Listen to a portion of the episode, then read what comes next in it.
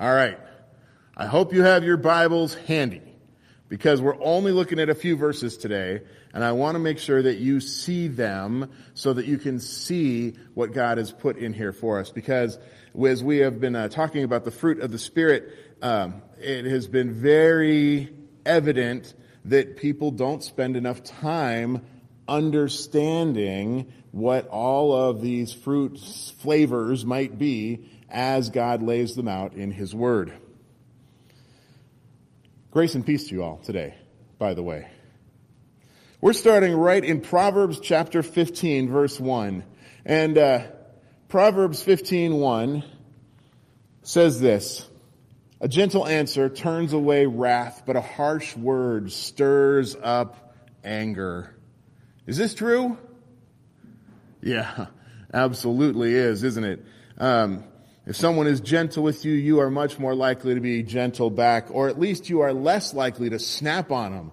Um, you know, if someone gets in your face, you are really just, you know, your adrenaline gets going and you just want to get right back at them. So we need to keep this proverb in mind that a gentle answer turns away wrath and a harsh word stirs up anger. But how do we do that? What makes this possible? How is a gentle answer ever possible? Because it's never the first reaction of human beings.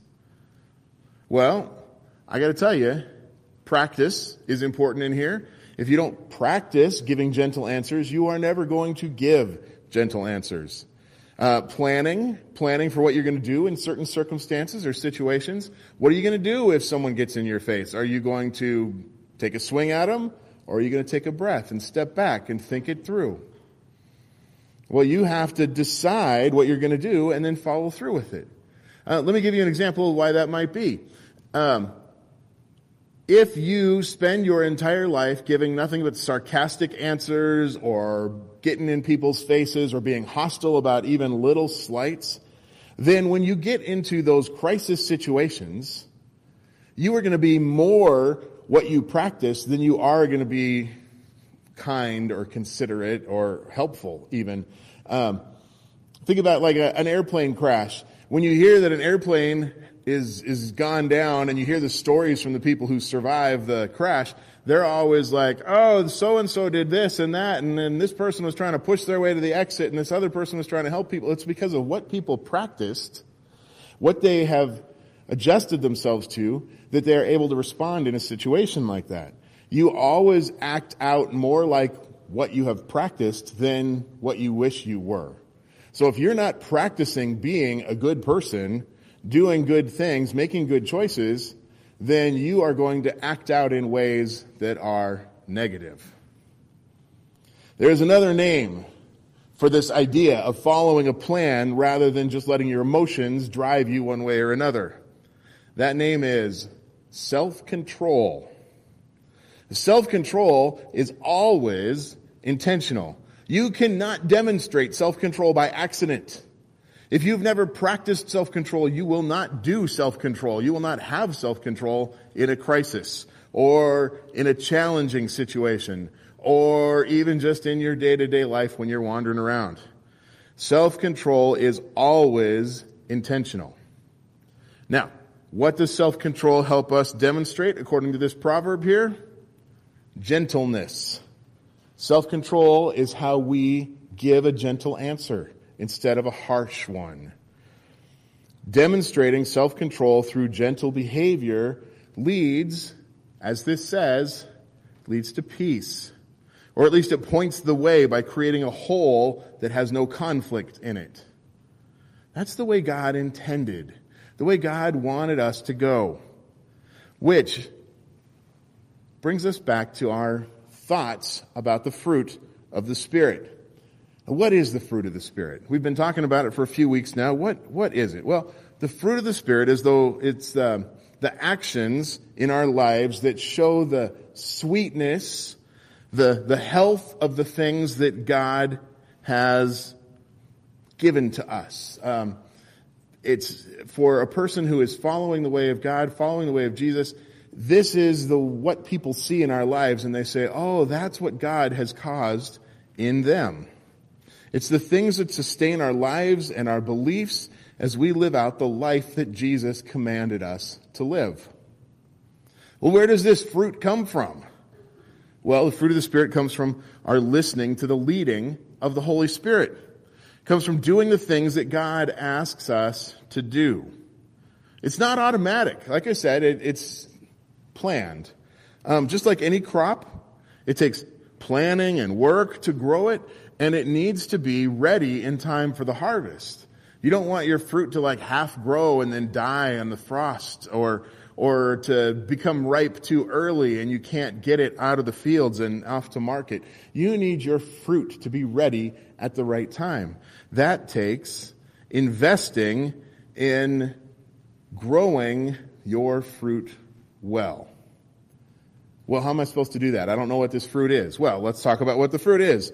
It's all one thing, first of all. The fruit of the Spirit. It is a singular fruit. It is the harvest. It is the crop of your life. It's what people see as they observe you and the way that you deal with situations and circumstances. It is the aftertaste of an encounter with you. It's a picture of God that people develop from the light that you share with them. And this fruit is explained by the apostle Paul in his letter about living a Christian life that he wrote to the churches in Galatia. This is from Galatians chapter 5. Check verses 22 and 23. It says, But the Holy Spirit produces this kind of fruit in our lives. Love, joy, peace, patience, kindness, goodness, faithfulness, gentleness, and self-control. And he ends up by saying, there is no law against these things. And thank God for that because we all need more love, joy, peace, patience, kindness, goodness, faithfulness, gentleness, and self-control. And so by making sure there's no law against it, we can do as much of this as we want, as much of this as we are able to put out. And frankly, all these things, they're all entwined.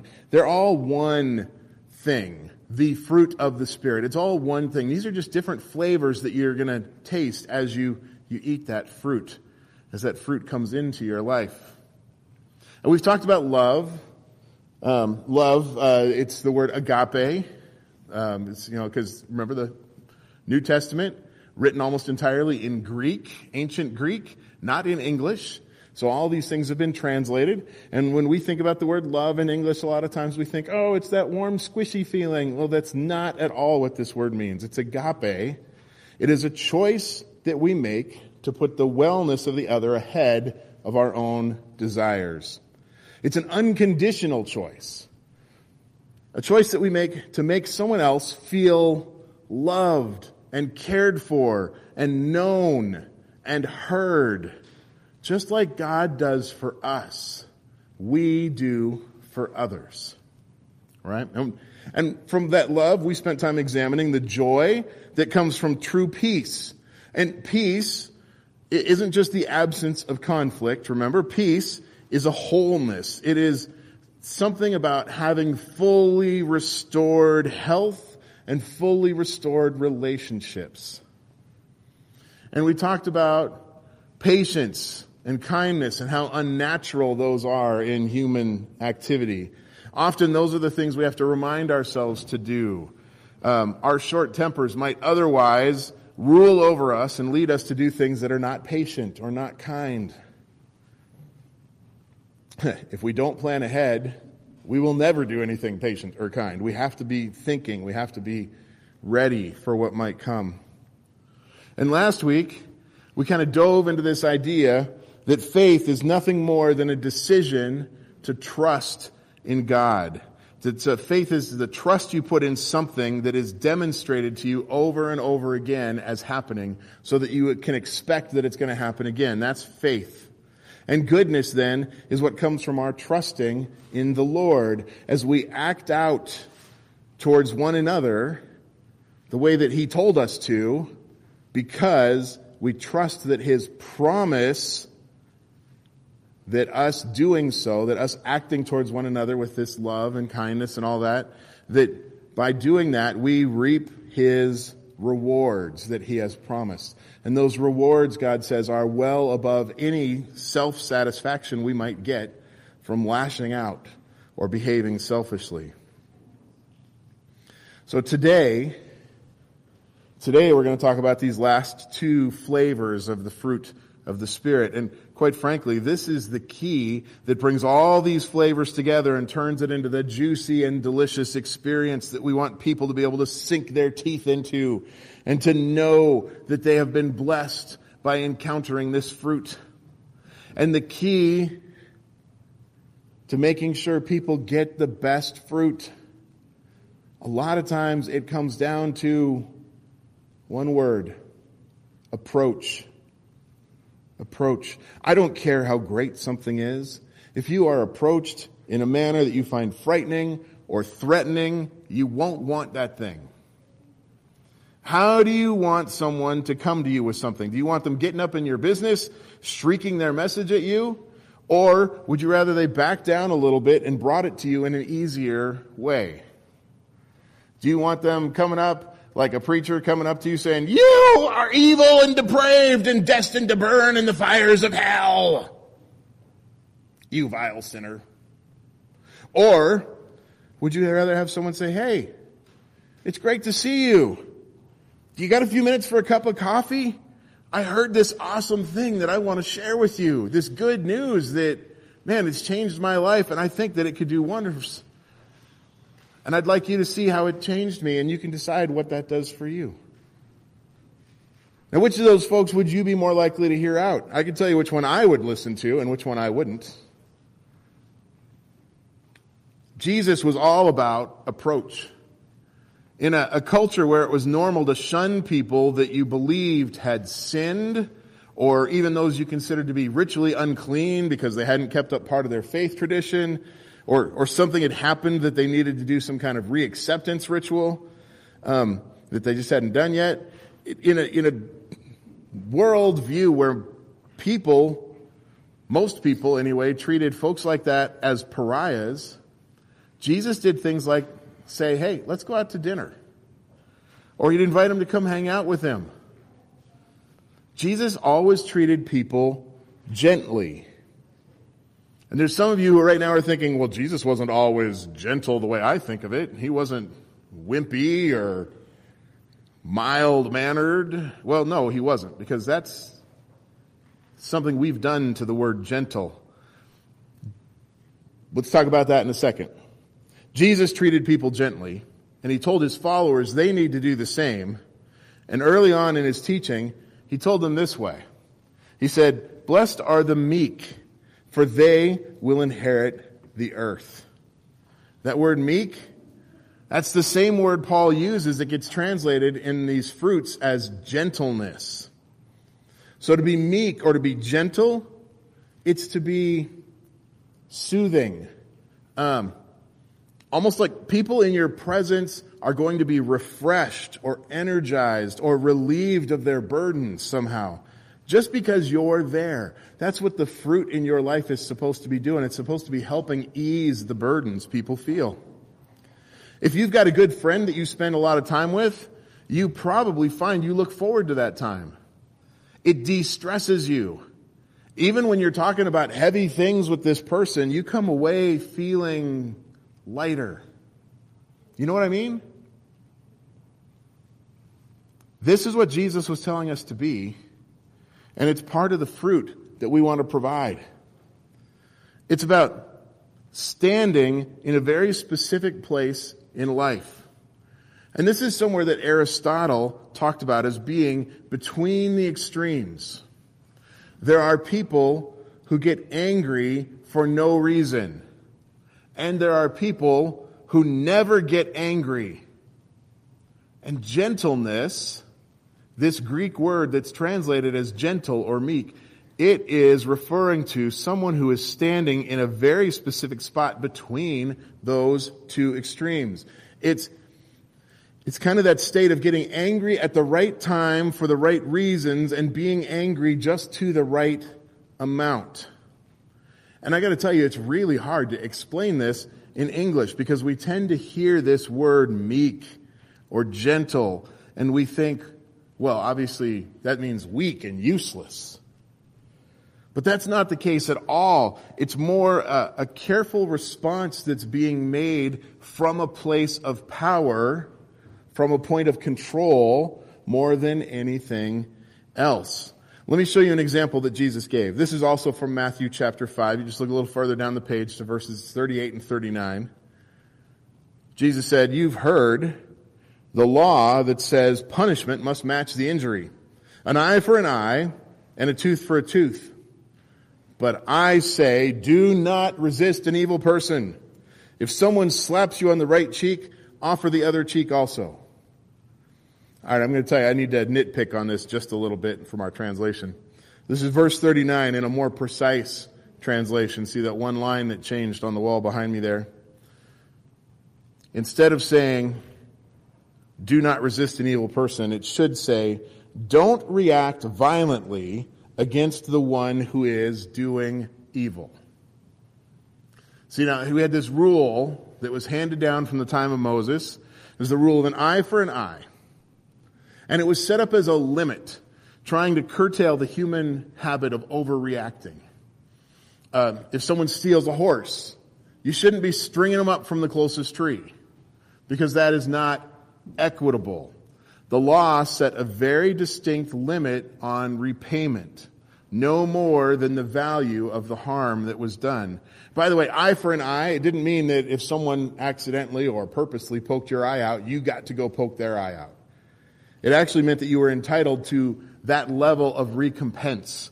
Um, usually it meant some mutually agreed on repayment or payment of some kind that would, would cover the loss in your life. In the Old Testament, this was, again, intended to be a limit, not a requirement. And Jesus is saying, hey, it's time to move past this. Don't repay violence with violence at all. Now, is he saying we should just lay down and let people harm us however they wish? No, he is absolutely not saying that. In fact, he offers a very revolutionary suggestion for us to use in deciding how to resist evil in a gentle manner. If someone slaps you on the right cheek, offer the other cheek also. Now, we usually choose from two options. We fight or we flight. We fight or we run.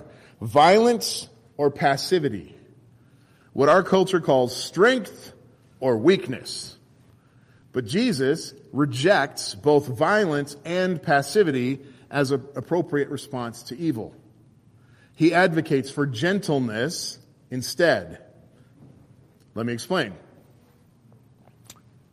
In those days, people didn't use their left hands for anything. In fact, in some parts of the culture, even to make gestures with your left hand was considered disgraceful. You use your left hand for unclean tasks only. Didn't matter if you were right-handed or left-handed, you just plain didn't use your left hand. So if you were going to strike someone, you would use your right hand. You with me so far? Oh, good. Jesus gives this example. If someone hits you on the right cheek, our translation says, if someone slaps you, because you can't hit someone on the right cheek with your right hand unless you are backhanding them. And Jesus is talking about someone who's trying to humiliate or demean another person by striking them in what was seen as a scornful way, to just backhand them. This is how you hit someone who is at a lower social level than you. It was a mocking or belittling thing to do. You didn't hit your peers, by the way. You never hit someone on your social level. You definitely never hit someone above your social level because that was like a death sentence. But to hit someone at your social level, that was bad. In fact, striking a peer with a closed fist, that was punishable by a fine of four zuz. I love that word, zuz. It's still a coin that exists today. Um, four zuz, uh, by the way, if you're trying to figure it out, it's about eight drachma, or uh, think of it this way, it's a week's salary. You punch a peer with a closed fist, you're going to owe a fine of a week's salary to them to apologize.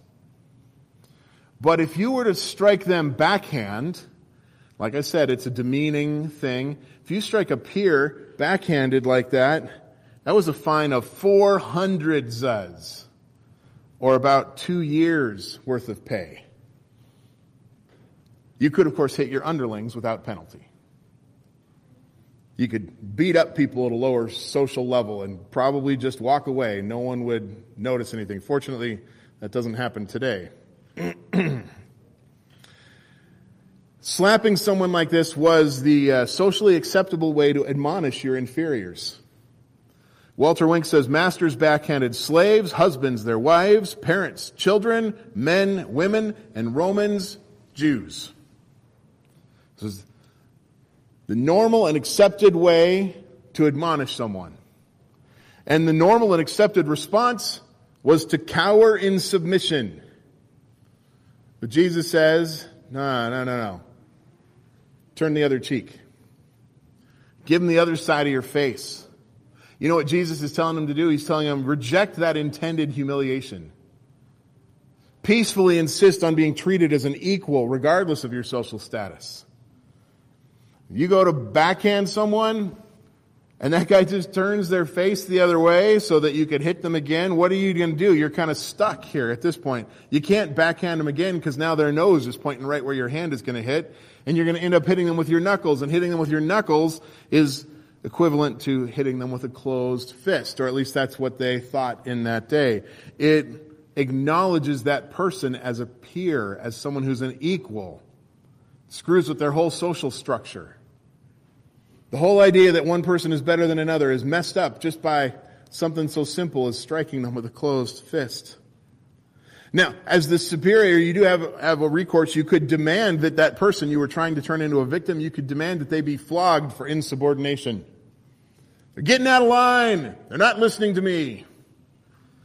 Of course, in order to do that, you have to make their defiance of you public, which is shameful to you.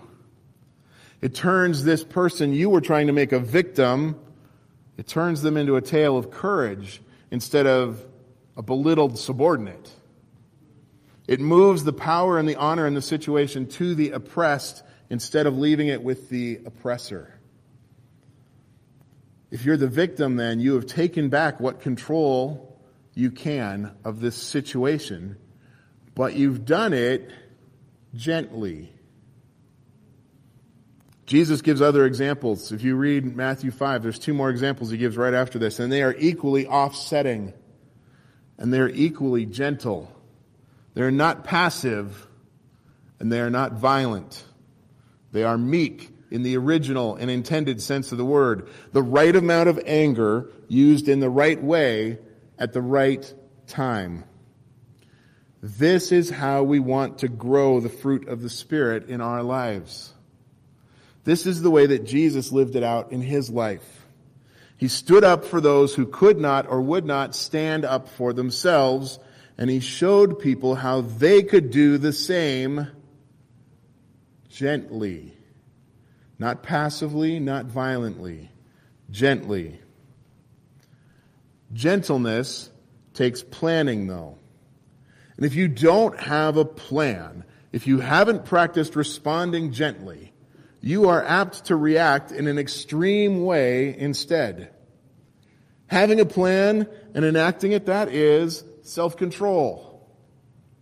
That's what the Spirit is encouraging in our lives self control. Or to put it another way, God gave you a brain and He expects you to use it to think before you act. What does that mean? Well, thinking requires learning and knowing what God expects from us because you can't do what God expects if you don't know what it is. You have to learn it. How do we learn it? Well, we can learn it from Jesus. We can learn it from the stories in the scriptures. We can learn it from the examples that are shown to us by other believers and from the teachings of our faith communities.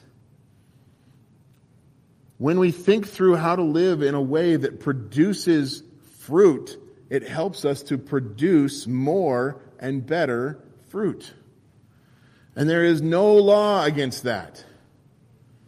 So, you need to work on your self control. Make sure you're not angry without reason or that you huh, that you're not angry when you should be. From that point of balance, you have to approach people gently so that they will feel God's love, not your manipulation. Show your faith by trusting the Lord in all things. He has never failed to keep a promise. Live as if you're the person you were created to be, letting that goodness shine through any darkness that's surrounding you. God promises us we can do that. Seek opportunities to show kindness and to do so with abandon because God did the same thing for us. Be patient, knowing that you might need to wait on the timing of other people and you might need to wait on the timing of God. And there may be good reasons not to rush through whatever it is you think should just be done even if we don't know them and never will. That's the hard part for me. I like to know everything. I'm perfectly happy to wait. If someone just explains it to me and I say, God, you just got to tell me how this works. And God gives me the same answer he gave to, uh, to Job, which is, oh yeah? You create the universe and then you tell me how it works. And then I'll explain myself to you. We may not know the reasons, but we may still need to be patient. So we should always strive for peace. Striving for peace, that means seeking to create this harmony in all circumstances. It's not just an absence of conflict. It is a presence of wholeness. It is oneness being brought together. And we have to embrace the joy of knowing how all these things work together for the good of those around us and that they're going to bless you just every bit as much when you are doing good things for other people, you get more out of that than the people that you do stuff for. It's the weirdest thing. And in all things, you need to live out love, agape, that choosing to care for everyone as best you can, no matter what, because that's what God told us to do. That's what the Lord showed us through Jesus. It's what God encourages us through the Holy Spirit to be part of. This agape, this fruit bearing. Bear fruit, my friends. Are you willing to work on this? I got to tell you, it may not flourish overnight, on the other hand, it may. It can take time to learn all this stuff, but it doesn't have to. You can just do it. It, it all comes down to our attitude and our effort, and those are choices we make about how we're going to live our lives. This is obviously not the only time you have to make a choice. But I am going to ask you to make a choice right now. What are you going to do with your day? What are you going to do with your week? What are you going to do with the rest of your life? Are you willing to follow our Lord Jesus Christ by living in such a way that others see your life as a sweet, refreshing fruit tree, providing them with sustenance and rest? If you are, if you're willing to make that commitment in your heart now, or if you're going to do it another time later, do it wholeheartedly. Do it with the expectation that this is life. If you're willing to do that with me, pray with me. Father, the idea that um, the Spirit is just going to come and grow fruit in us is wonderful. The realization that we have to take part in that sometimes makes it seem more difficult or more challenging.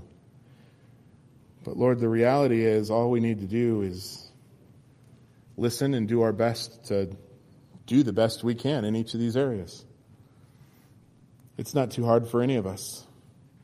It's not beyond any of us. It's something that you built into each of us when you created us.